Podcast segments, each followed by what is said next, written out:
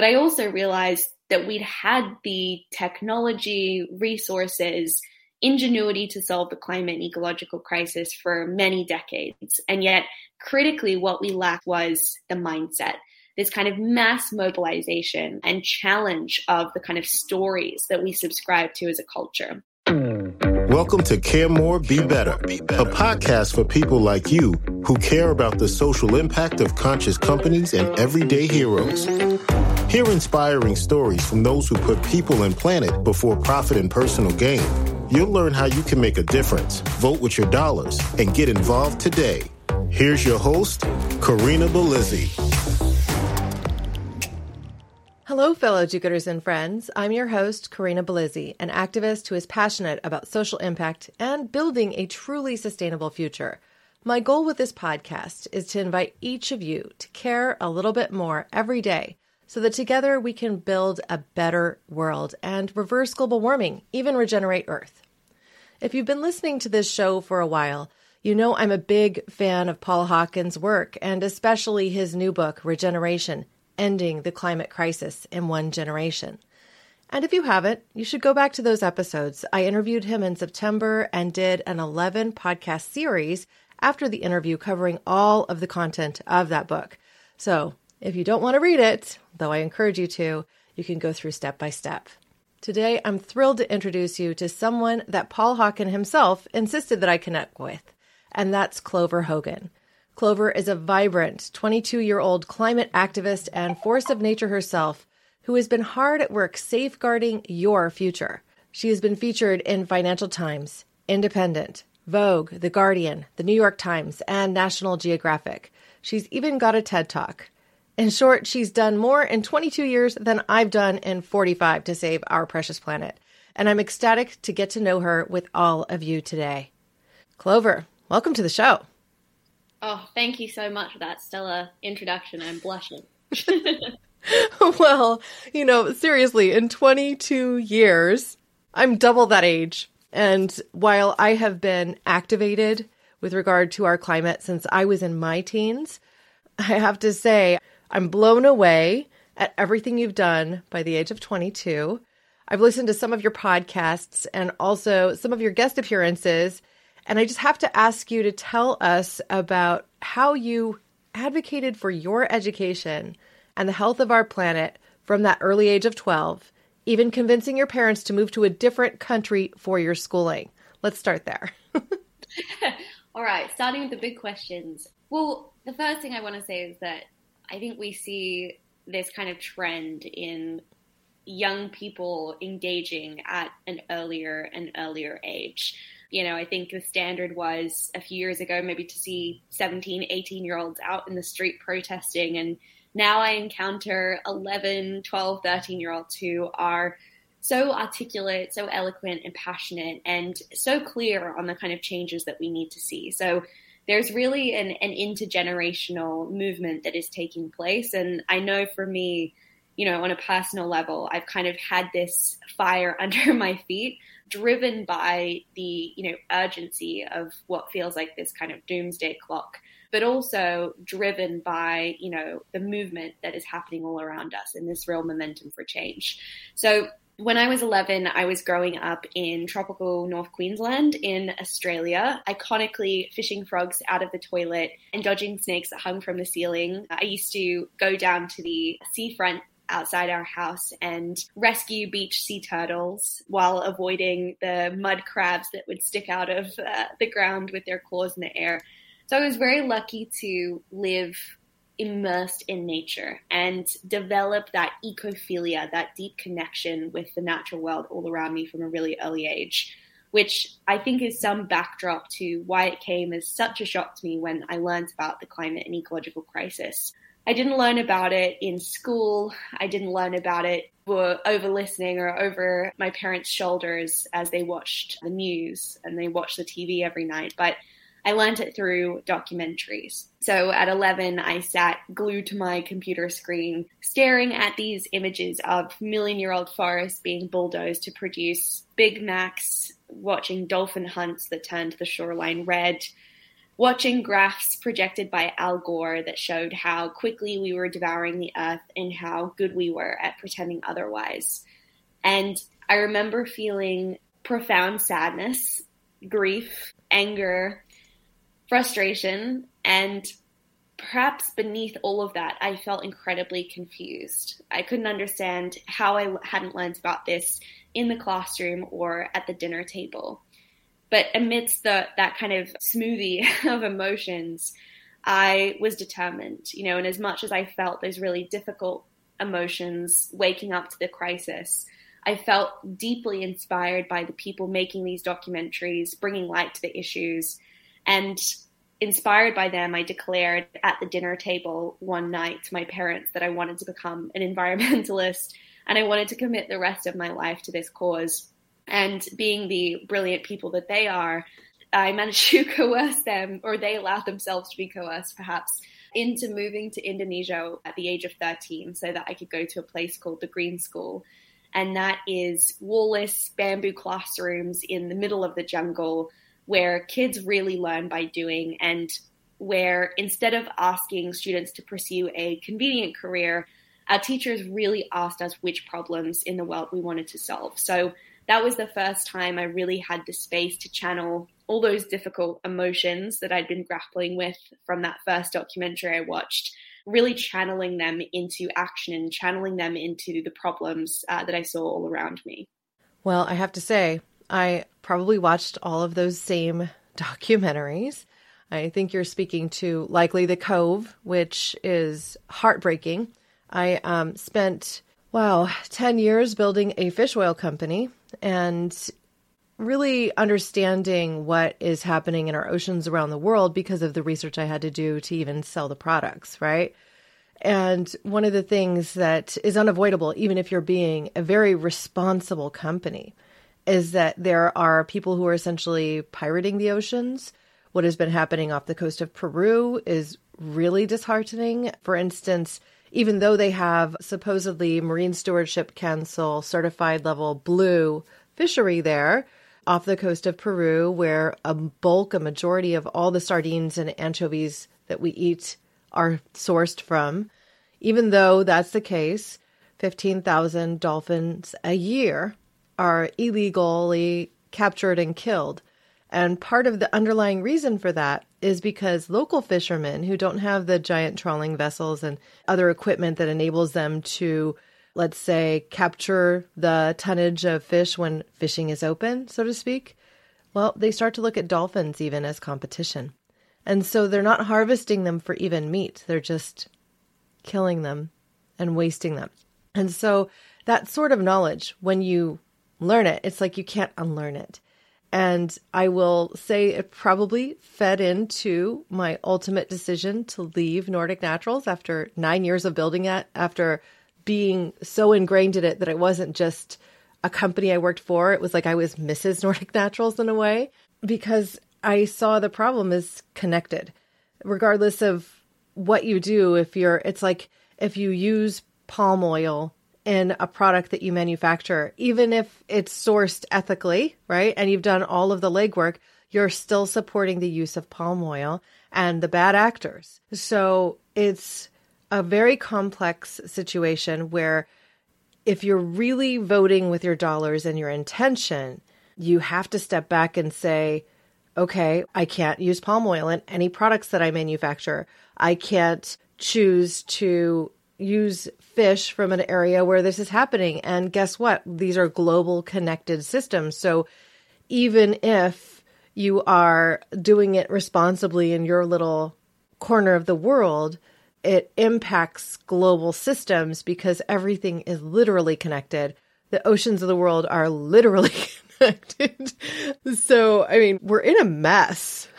yeah, and I think you you touch on a really important point there, which is that moment of waking up to how we're part of the problem. And I remember that was one of the most difficult to reconcile feelings at 11 because one of the documentaries I watched was Food Inc. and kind of learning about animal agriculture for the first time.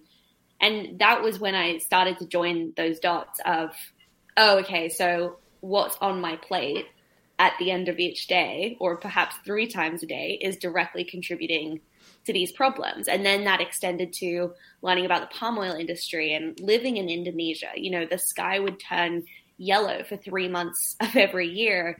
And you'd realize, oh, that's because they're burning Borneo. Like they're clear cutting and burning the forest that's on my doorstep. And you start to wake up to this. And I think, you know, that feeling of being complicit, you know, is an enormous source of kind of guilt, or at least it was for me. And I think when faced with those emotions, it's really easy to want to shut down because you suddenly realize that pretty much every part of how our lives are designed in the 21st century are somehow contributing to the climate crisis. Or you can kind of flip that and say, okay, well, this is an invitation for me to really rethink how I navigate the way that I show up every day by way of my lifestyle, or in your instance, you know, what you're doing for your nine to five, you know, how you're showing up in the workplace. Right. Well, and I think it's very overwhelming for people to see that and start to feel complicit because that it's like, well, what do I do? How do I make a change? And it's, you know, do I need to stop eating meat and live in a tree house? This is like too much for me. I'm going to call it in. I give up. I'm going home. And so I think it's important to think about where people are and how they can make small changes to move in a direction that will have a greater impact with time because otherwise I think we can move from agency into overwhelm and then just start to essentially shut down and ultimately not be active or engaged in our place in the world because it's too much. I can't change it on my own. So I just wondered if you could provide some perspective on how you are supporting both young people and that intergenerational perspective to ensure that we have some agency, that we're able to move forward with, with confidence and really have a more positive outlook on what our impact can be. Yeah, thank you for the question. And just to build on that for a moment, you know, I think a huge barrier to lots of people engaging with sustainability, social impact issues is really this expectation of perfection. And there's kind of this thought that, well, unless I do everything perfectly, unless I'm vegetarian and I recycle everything and I don't buy fast fashion, all of this, then I can't engage. And there is a lot of gatekeeping within the sustainability and climate spaces as well. And, uh, you know, I've kind of taken it upon myself as I grow my own platform to show up with a lot of kind of vulnerability and honesty about how inconsistent I am as a self proclaimed environmentalist because I think in giving myself license to be human and make mistakes and, and not have it all right or not have it all perfect, that kind of opens the door for some other people to engage. But to your question, when I was 16, I went to COP21 in Paris. So it was really my first time going from grassroots activism to suddenly engaging with global leaders and decision makers for the Paris Agreement. And there was so much pressure placed on this one moment, as there is, I feel, with pretty much every COP that has happened in the years before I was born and, and since going in with this really starry eyed optimism because for the first time I was like, oh, you know, I can sigh, you know, some relief of world leaders coming together around a table to really act with the urgency that this emergency requires. And the first event that I went to was something called the Sustainable Innovation Forum, sponsored by the likes of Coca Cola, BMW, Shell, you know, iconic polluters and contributors to climate change. And I remember feeling that it was like going to a conference on lung cancer sponsored by Philip Morris, the cigarette company. And I felt crippled by the hypocrisy and the blatant, kind of unapologetic greenwash. And hearing from these kind of polished, suited people in historic seats of power you know, making promises far enough into the future that they required no immediate action. And I was familiar with the anxiety and the anger and, and all of those feelings, but never before had I felt so powerless in those moments and really allowed myself to think for the first time perhaps the system is too broken, perhaps the problem is too big, and perhaps most devastatingly, I'm too small to do anything about it. And it was a few months later back at the Green School that I was taking a class on environmental psychology And my teacher introduced me to this word, ecophobia, coined by environmental educator David Sobel in 1996. And he defined it as the feeling of powerlessness to prevent cataclysmic environmental change.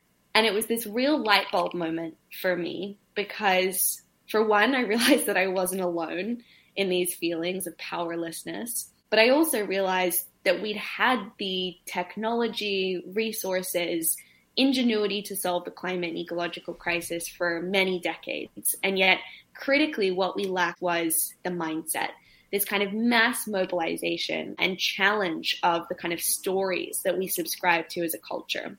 So that was really when I decided that I wanted to learn everything that I could about the intersection of mindset and the climate crisis and you know, within that, understanding the role of human well being on a physical level, on a mental level. And that was really what led to the conception of Force of Nature, which I founded three years ago, which is a global youth nonprofit mobilizing mindsets for climate action. So we work with students through CEOs to really help them step up in the face of the climate crisis starting from a point of coming into conversation with those difficult climate emotions, whether that's climate despair or climate denial, and begin to understand the role of their own internal barriers and the necessity to dismantle them in order to dismantle the institutional systemic barriers that are getting in the way of solving this problem.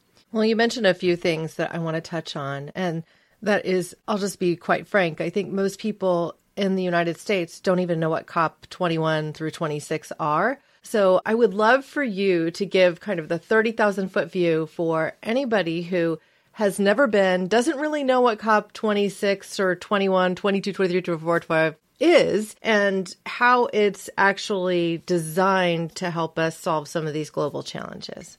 Yeah, great question. I don't blame you for not knowing what COP is if you're listening to this.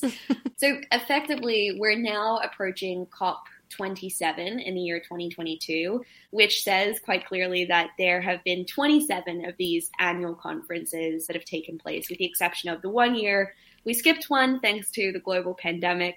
But effectively, it's the one time where world leaders come together, traditionally from policy, but increasingly from the private sector as well and from civil society, to really say, you know, how do we keep within 1.5 degrees of warming, which has kind of been established as the tipping point for climate collapse, the point of no return that we don't want to pass. And so this conference, it's called the Conference of Parties, has been running since before I was born. The challenge with COP is that the agreement that world leaders come to basically has to be passed by all of the kind of member states who are present in the room. And so that means there's a lot of really conflicting vested interests. It also suggests that the kind of structure and format of the policy is, or the conference is kind of designed to fail because unlike for example comparable treaties like the agreement that was come to to limit the cfcs that were contributing to the hole in the ozone layer or even you know nuclear treaties to disarm certain nation states they began with a small number of countries coming together and really ratifying an agreement. So this is a much greater challenge because you're trying to get everyone around the table. And there's a huge kind of inequity when you think about you know countries from the global north countries like the UK, the USA, or Australia, my home country, who have kind of already gone through their industrialization and their development, are no longer as dependent on some of the dirtier fuels like coal, versus countries like China or India who haven't benefited from those same resources and are now going through that development. So there are a lot of kind of competing interests and the world leaders who are there in many ways kind of have their hands tied. And so this year, you know, civil society was a lot more engaged, young people were a lot more engaged. And so, alongside my team at Force of Nature and the other kind of youth uh, organizers who were there, we really tried to kind of disrupt these corridors of power. So instead of getting locked into the same mindset that has led to a really incremental outcome to COP each year, we really tried to push the needle and, and push the transformative thinking that will ultimately lead to us realizing the transformation that we need. So COP is an important moment, but I think we realized that it is nowhere near enough. We really need to rethink so many of the systems that we have inherited, and unfortunately, we don't yet have the political instruments that we really need to achieve that, other than, for example, nonviolent direct action, people taking directly to the streets to really demand the kind of change that we need to see from our governments. Wow. Well, I'm seeing some encouraging things from the an entrepreneurial perspective that I want to mention for a moment and get your feedback on because you mentioned something I think that people don't think about. We're kicking the can down the road when it comes to environmental issues often. We'll say, "Oh, we solved it in our backyard." But the smog in China is overwhelming and a lot of the products that we get are manufactured there. It's because like we've essentially kicked the manufacturing can down the road. Now, if we're going to address these systems, I think we need to look at where there's a lot of waste too. So, one of my recent episodes, I interviewed Manik Suri, who is the CEO and founder of Therma. And he's Harvard educated, super smart guy. He spent some time also in Washington, D.C. He's got a political little bit of background himself, too. But he acknowledged that the reality is there's places all around the globe where refrigeration is taking off. And refrigeration creates other greenhouse gases that you can't draw down from the atmosphere once they're released. And so, what he's doing is working to actually optimize what refrigeration systems are doing presently by even not running them 24 7 like most refrigerators are, set and forget. And then you have a global growth in, in these arenas where they didn't have really great refrigeration in the past and the total emissions that refrigeration as its own set is responsible for is something like 7% of the annual emissions and carbon output, as well as then again, other greenhouse gases, which we can't draw down. So I know some of this is going to be addressed with technology, but one of the things I'm very concerned about, and I love your feedback on, is specifically with regard to the rare earth minerals that we're mining for to create all of these batteries around the world. And essentially looking to create electric cars as a solution to the fossil fuel problem with regard to emissions. So I just love for you to comment on that and see what perspective you have given the research and the work that you're doing. Yeah, you've touched on such an important point, which is the risk of taking a really kind of techno utopian tunnel vision to the climate crisis.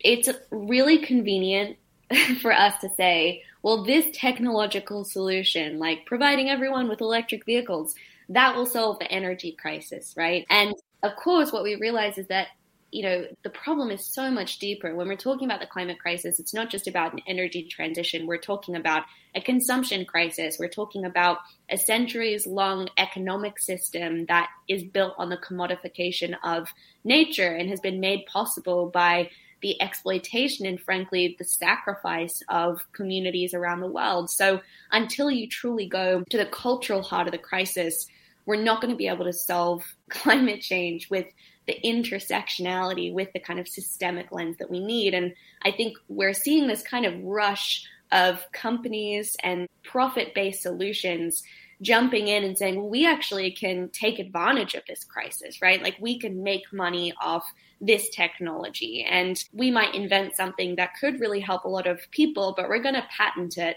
so that we can hold it, you know, close to our heart and not actually trigger the kind of change that we need. So we kind of need to do away with that. And I think a really simple example last year, Elon Musk tweeted that he'd be donating 100 million US dollars to a prize for best carbon capture technology. And my first thought reading that tweet was like, oh, so trees don't exist, right? Like, yeah. easier to invest a hundred million dollars in some Silicon Valley billion dollar solution that invest in the solutions that are already, you know, literally under our feet. And this is why I love, deeply love the work of Paul Hawken, our mutual friend, and particularly his latest addition to Project Drawdown of Regeneration, which really says, you know, we have the solutions, right? It's about you know, at the heart, restoring our relationship to nature, not commodifying nature. And at the heart of that needs to be building fair and equitable communities. We can't separate out people from the planet. And so I think for me, we really need to start from that place. And I think that's why so much of our work at Force of Nature is really focused on the personal, emotional, kind of moral relationship to this crisis. Because in interfacing with decision makers in boardrooms, we realize that you know the conversation can't happen at a bottom line level. It really has to come to what does it mean to be human? What are the difficult questions we need to ask one another? And interestingly, whenever we have found ourselves in those rooms with big business leaders and asked them, you know, why are you here chatting to a bunch of 20 year olds about the climate crisis? It isn't because of, you know, COP26 or even some IPCC report. It's because their kids have come home to them at the end of the day and asked, mom, dad, what are you doing about the climate crisis? And so for them, it's about legacy. It is what is the planet that I'm handing over to my kids, and will they get to enjoy the beautiful natural spaces that I've had the privilege of growing up? So if we can bring it back to that level, I think we can escape some of the noise and the techno utopianism that otherwise gets in the way. Well, I'm preach, right? I will say that as an individual who I probably woke up to activism at age nine when I found that they were using rhesus macaques and just blinding them to do research on corneal dystrophies or how you could create surgeries to correct vision. And I thought at the time, okay, so I'm just going to go ahead and grab your baby and I'm going to blind it. And that's okay with you, right? Because essentially it's going to better the next generation of individuals. I mean, I don't understand how we could just take the life of something that is as intelligent and beautiful as a rhesus macaque and essentially maim it, right? And under my skin at nine years old, and I went around door to door in my neighborhood and got people to sign petitions that I then sent off because I was so upset by it. And yet, this is the part that I think is really hard for people to come to terms with because even when they have that kind of real fire in their bellies, they might also benefit later on from something like LASIK that came as a result of, you know, all these years of animal testing. And it's like, well, I wanted to get that surgery to pro- protect my vision or ensure that I'm able to go around and enjoy the outdoors without wearing glasses every day of my life. So we almost become accidental hypocrites, is kind of what I would refer to it as.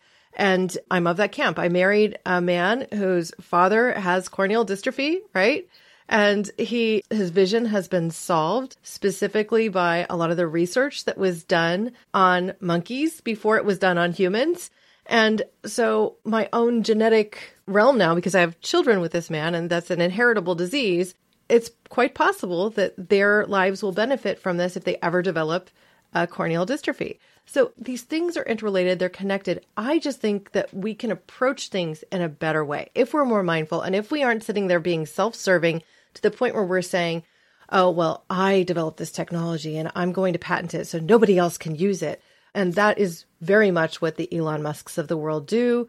They are not necessarily typically creating technologies that they will release into the wilds for everyone to benefit from. Now, I can't speak specifically to all of the technology that Tesla has created and what they're doing, but what I can say is I live here in the Silicon Valley of the Bay Area, right? Really proximal to that. And it's like become this status symbol and icon to own and drive a Tesla that more than any other vehicle in the area. And so what you see is all of this increase in mining for rare earth minerals. Well, a lot of that is being done in Australia. There's now even talks of melting permafrost of Iceland to go ahead and get at rare earth minerals. And these are, are things that will have a consequence later. So if we can think about even the technology that we're working to build, to create something that doesn't have the same kind of repercussions that might exist in some other way. If we can capture that lens and really go forward with intention through the young people that are working in research and through the industries that already exist, then we can create a more circular world, a circular economy, something that can regenerate if we're all committed to it. And I know that that's not going to happen overnight, but I do believe that we can get there. And so I wondered if you could talk for a moment about your own optimism, having recently been at COP26, and as critical as we can be of the inaction that seems to come from these governmental bodies coming together for all of this. I know that's a complex question, but I just love your perspective. Yeah, I struggle to respond to any question in a really simple, straight to the fact way. So I'll take the scenic route. When I first woke up to the crisis, and declared myself an environmentalist. I learned over the years to suppress those really icky feelings the the grief the powerlessness the guilt of as you highlighted you know benefiting from many of the systems that are contributing to the climate crisis and it wasn't until november of 2019 where i could no longer suppress those feelings or perform those kind of mental gymnastics so this was during the fires back home in Australia. And living in London, I would wake up, read the headlines, burst into tears, burst into tears in the shower, you know, burst into tears on the tube, underground, much to the dismay of polite British society. And you know, I was reading these headlines of 2 billion animals being incinerated in the inferno. I was scared for my friends and my family in the affected areas. I was watching Instagram stories of friends literally standing on the roofs of their homes, holding these hoses, trying to beat back the embers and the smoke. And for me, growing up, climate change was something that I read about in articles and watched in documentaries. And for the first time, like standing in front of a train, I was confronted with the enormity of this crisis and, and what it meant for me on a really kind of personal, selfish level. You know, I was seeing the loss of my own country, I was seeing the loss of the very nature that made me an environmentalist in the first place. And so I had to kind of, I had no choice but to surrender to that grief process. And in that, in acknowledging that eco anxiety and, talking about it publicly for the first time, I felt enormous relief. And I realized the gift in those feelings because I could see then that the reason we hadn't yet solved the climate crisis was because as a society, we've gotten so good at switching ourselves off. And particularly those of us who live in a bubble of relative climate privilege, sleepwalking toward this cliff of climate collapse, even as the science tells us that that's where we're heading. And so leaning into those difficult emotions and, and not trying to crowd them out with the false optimism or hope is incredibly powerful. And, and for me, that's why I'm so passionate about the research we've done at Force of Nature, kind of bringing to light the rise of eco anxiety, particularly in young people. We've been able to show that across, you know, our students in 50 countries, over 70% of those young people feel eco anxious. 70% of those young people feel hopeless in the face of the climate crisis, and only 26% of those young people feel that they can meaningfully contribute to solving the problem. And what we've seen is that, you know, eco anxiety is the really healthy, natural response to this crisis that we've inherited. Yet, when we lose faith in the systems that we've inherited, be that in our ability to, you know, vote and go to the polls and not have to choose between a climate change denier or a seasoned procrastinator, or that's having faith in the products that we can buy at the supermarket and not just feeling that they're all greenwash. And also, when we lose faith in ourselves, when we begin to entertain those thoughts of perhaps I'm too small, perhaps the problem is too big, that's when that anxiety, which is really healthy and necessary to wake us up to the crisis, that's when it can ferment into the ecophobia that I referenced at the start of our conversation, that feeling of powerlessness. So we really need to learn how to create space for that smoothie of emotions, all those difficult feelings, appreciate the gifts that they bring us, and then really channel them into action. So that when we feel that fire in the belly, as you referred to it, we don't want to switch off because we're like, that's too painful, it's too confronting. But we say, that's isn't that amazing that I care so deeply about this issue, that I'm awake and attuned to it? And I owe myself, as well as owing my community and the planet that I live on, to acknowledge those feelings and to really channel them into doing something about it. So for me, when I think about hope, it's multifaceted, it's convoluted, and it isn't holding hope on one hand and, and holding despair in the other. It's how do I expand my emotional container for that range of feelings. And coming out of COP, I would describe it as having an emotional hangover because I'd gone through the incredibly high highs of connecting with my team and peers and community and taking to the streets and you know meeting the individuals from around the world who are leading the solutions and at the same time seeing once again the hypocrisy the greenwash the incrementalism within those corridors of power you know i went to uh, all of the countries have their own kind of pavilions at COP.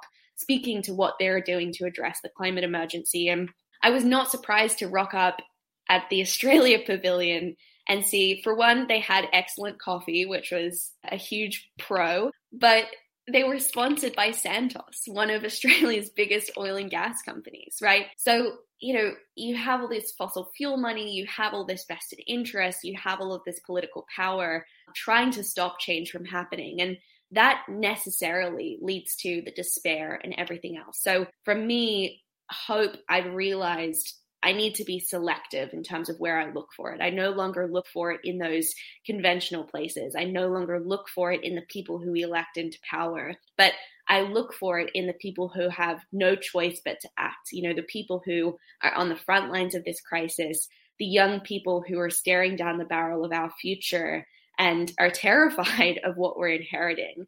And, you know, I find it in the people who feel the powerlessness, who feel the despair, and yet choose to continue to show up and, and do the work every single day.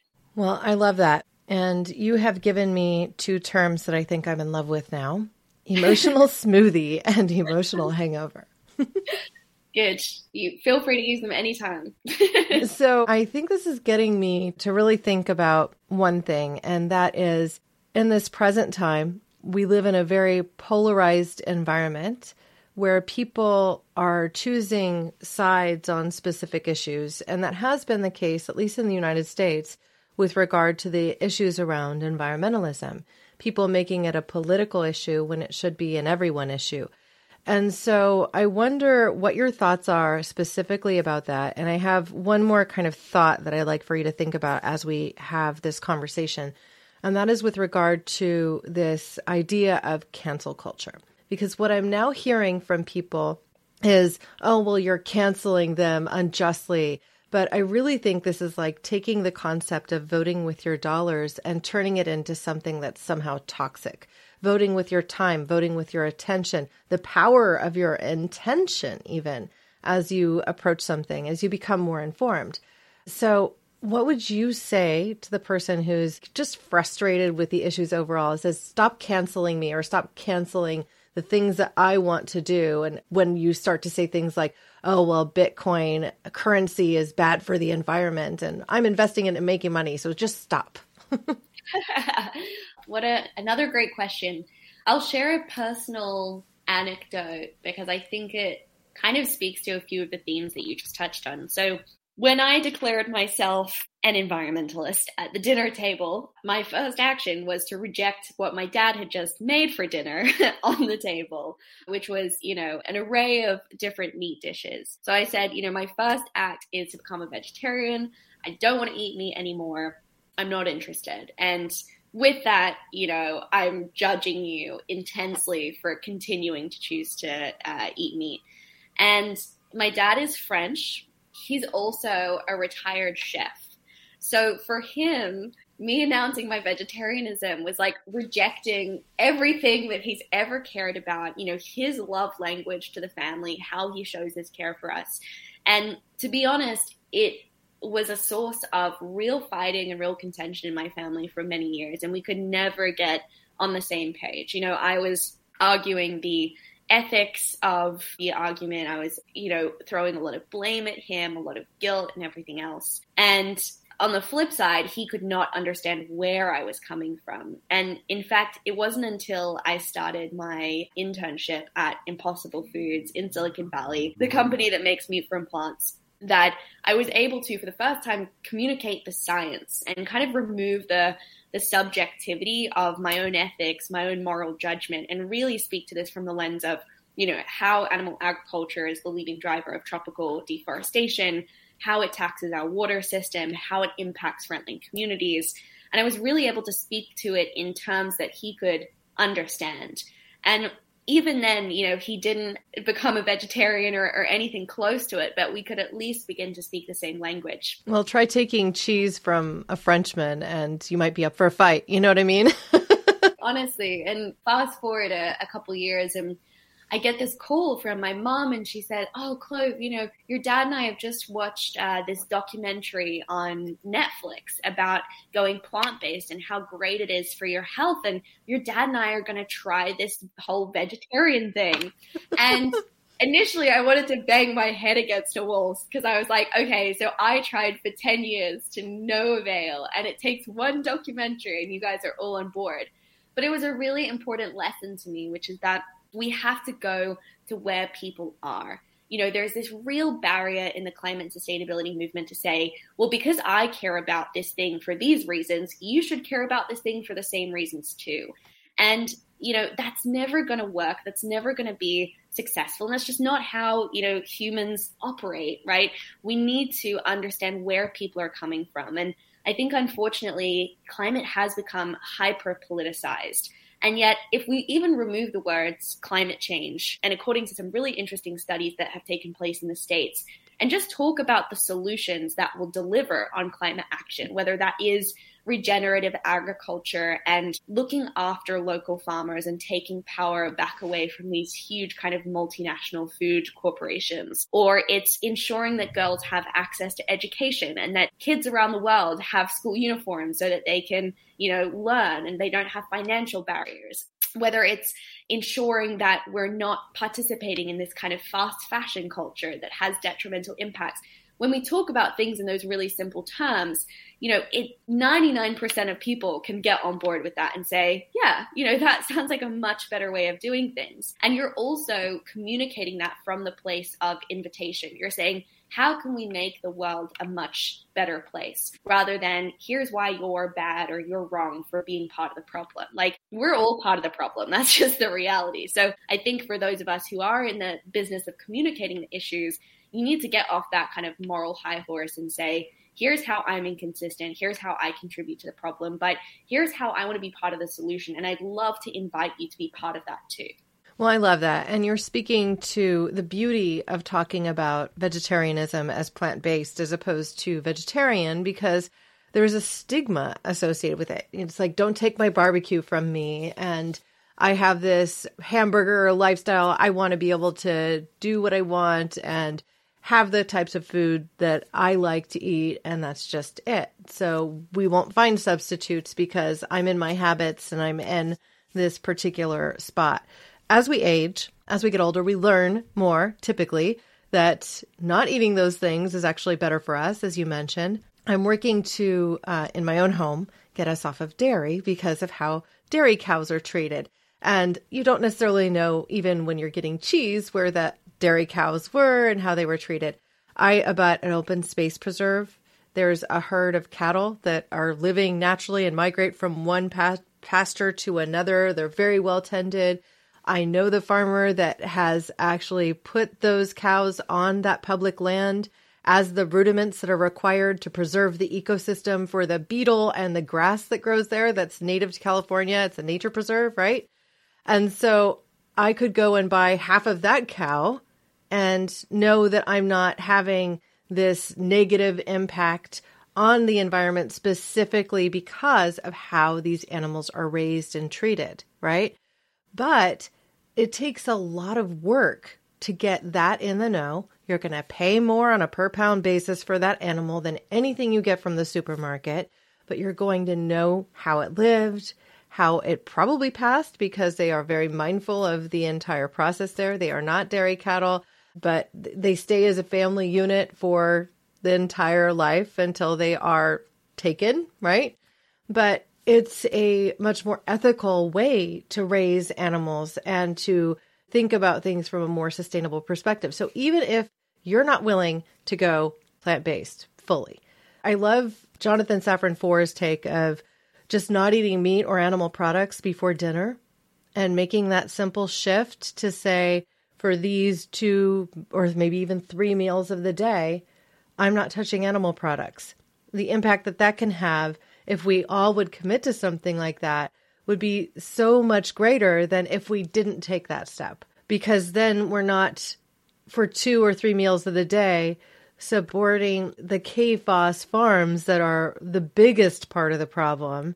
And if we choose to still, you know, harvest meat and seafood and things like that, to do so from spots that we know to be ethical, that we we know to have been let's just call it right-minded, like we're not we're not overdoing it. We're not, you know, raping the ecosystems. We're not just having a bunch of cattle sitting there on their own dung for the whole day so that even the milk that you would get from them is full of poop particles because they had nowhere else to lie down.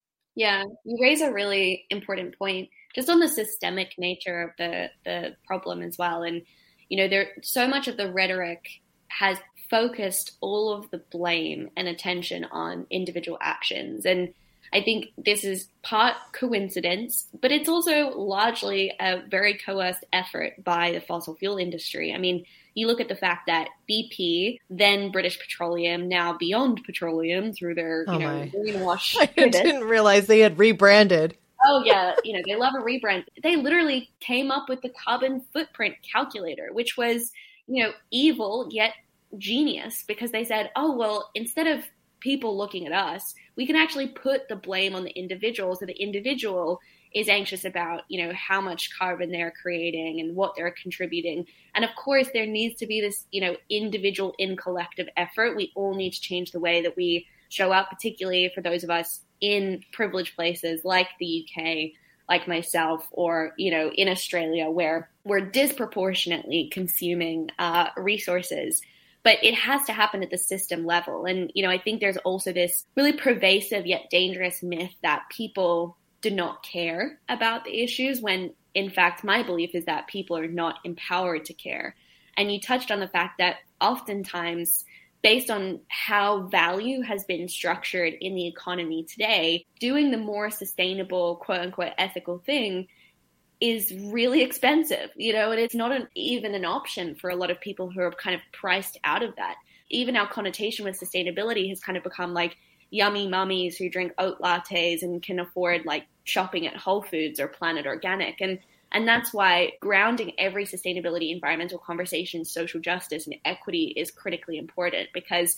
again, this is how do we create fair, equitable communities where we have a true cost when it comes to the resources that we're using, when we have a true sense of value of how we're interacting with nature, and critically, where we're not making sustainability or access to clean air, access to clean water, yet again something for the privilege. That that's just not a world that I want to live in, but you know, more objectively, it's just not a world that's going to be able to deliver on the solutions that we need. Well, it's not realistic. That's the reality. So, I mean, there are people who survive on McDonald's because they can go and get a hamburger for a basic hamburger for less than a couple of dollars, right? So, it's a reality of an economic disparity it's also a reality of the privilege of knowledge. And so, how do we educate the masses about the sorts of shifts that they could mindfully make? I mean, that's a question that I ask myself almost every day. It's part of the impetus behind this podcast. I was encouraged to find that my regeneration series actually became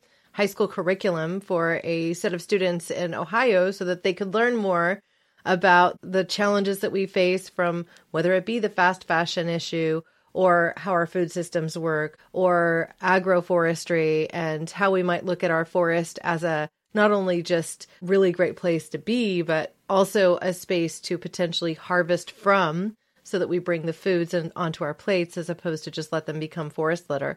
So I'm just thinking about all of these bits along the way. One of the things that I've often championed on this podcast is just really choosing one thing from this whole climate activistic perspective, just choosing one thing that matters to you to champion and become a little bit expert on, and then take it from there.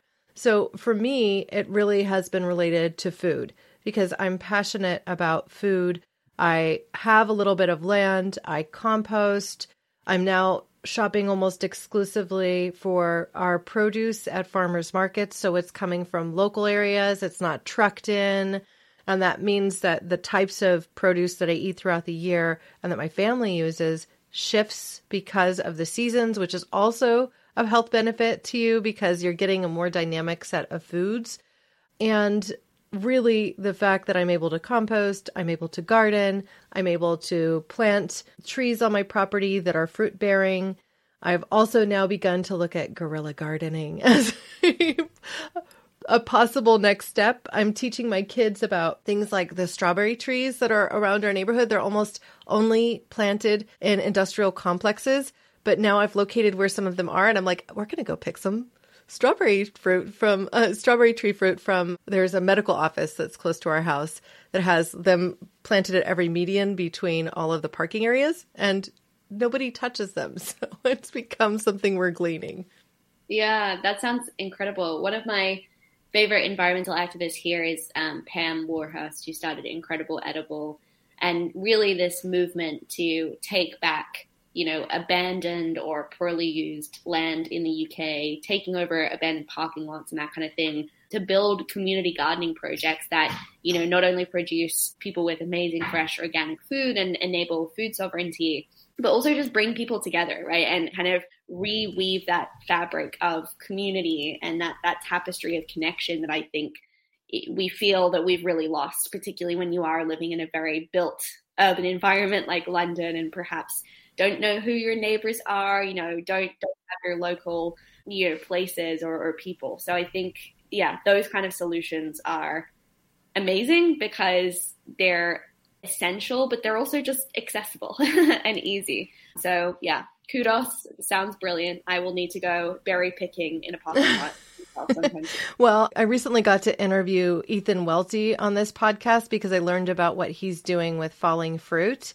And I just thought it was so incredible to just have a simple website out there that shows you fruits in different areas. So I've begun logging where the fruit trees are in my neighborhood on there as well. And I don't know how many people in my local area are using it, but I think it's really novel and it gets us thinking about you know where our food comes from in a different way. And I think the moment we start on that journey that we can get to a spot where we just have a deeper understanding of what our impact is as we go about our daily lives beyond fuel consumption, which largely can be unavoidable, and beyond, you know, having to use technology to communicate and the power that you consume to do so. And beyond the whether you're capable or at a stage in your life where you can do something like invest in solar and all the questions that might erupt from that, like how long is the solar panel going to last? Is it recyclable? And you just keep like kind of going into another wormhole. Yeah, absolutely. I've just really enjoyed this conversation and I want to offer you the floor to share any last thoughts that you might have with our audience, or if there's a question that I haven't asked that you wish I had, go ahead and ask and answer it. Oh, well, thank you. I think we covered so much ground that no further interrogations come to mind. but I would just, yeah, encourage anyone to check out Force of Nature. You can find us online by visiting forceofnature.xyz. We have a pretty funky URL. You can find us at that same handle on Instagram. You can find me at Clover Hogan. And, you know, we're really building an intergenerational movement that is global. And we're looking for people all the time who want to come into conversation with their climate feelings, but critically learn how to channel them into taking action in a really big and exciting way. So please do reach out. Um, we'd love to connect. We're growing our community every day. And otherwise, if you've made it this far in the episode, I just want to say thanks for listening in and, and thank you, Corinna, for having me as well. Well, it was a lot of fun for me, and I will take some snips from this for those that don't make it through the whole episode to at least share in social media. Particularly, I think when we talk about emotional smoothies, I just love that term so much. You've given me, it's a gift to have a word combination like that. So thank you. Well, thank you so much. And yeah, all the best with the podcast going forward. Fantastic. I'll be sure to include links to where you can find Clover Hogan, Force of Nature, and links to the research and films that we talked about today. Just visit caremorebebetter.com for the complete blog, video interview, and a resource guide to unleash your inner activist. To receive the guide, all you have to do is sign up for our newsletter, and it will be in your hands moments later. As you consider your own activistic journey, I invite you to simply lean into discovery. Understand you don't know it all, and you can't know it all. Stay curious and hopeful. Ask questions. And most importantly, get involved. Pick something that matters to you and champion that one thing. You'll make a lasting mark that you'll be proud of. Thank you now and always for being a part of this pod and this community because together we really can do so much more. We can care more and we can be better. We can even regenerate Earth. Thank you. Thanks for listening to Care More, Be Better, a podcast for social good. To make sure you never miss an episode, subscribe, rate, and review wherever you listen to podcasts, and share with your friends to help us reach more people and spread more social good.